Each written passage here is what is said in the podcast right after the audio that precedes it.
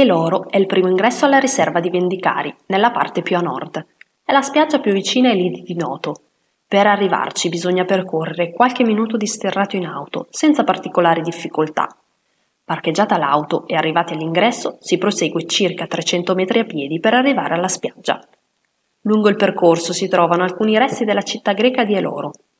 Arrivato alla spiaggia ti troverai davanti una lunga spiaggia quasi deserta, sabbia finissima su cui ondeggia un mare dalle acque calme e trasparenti.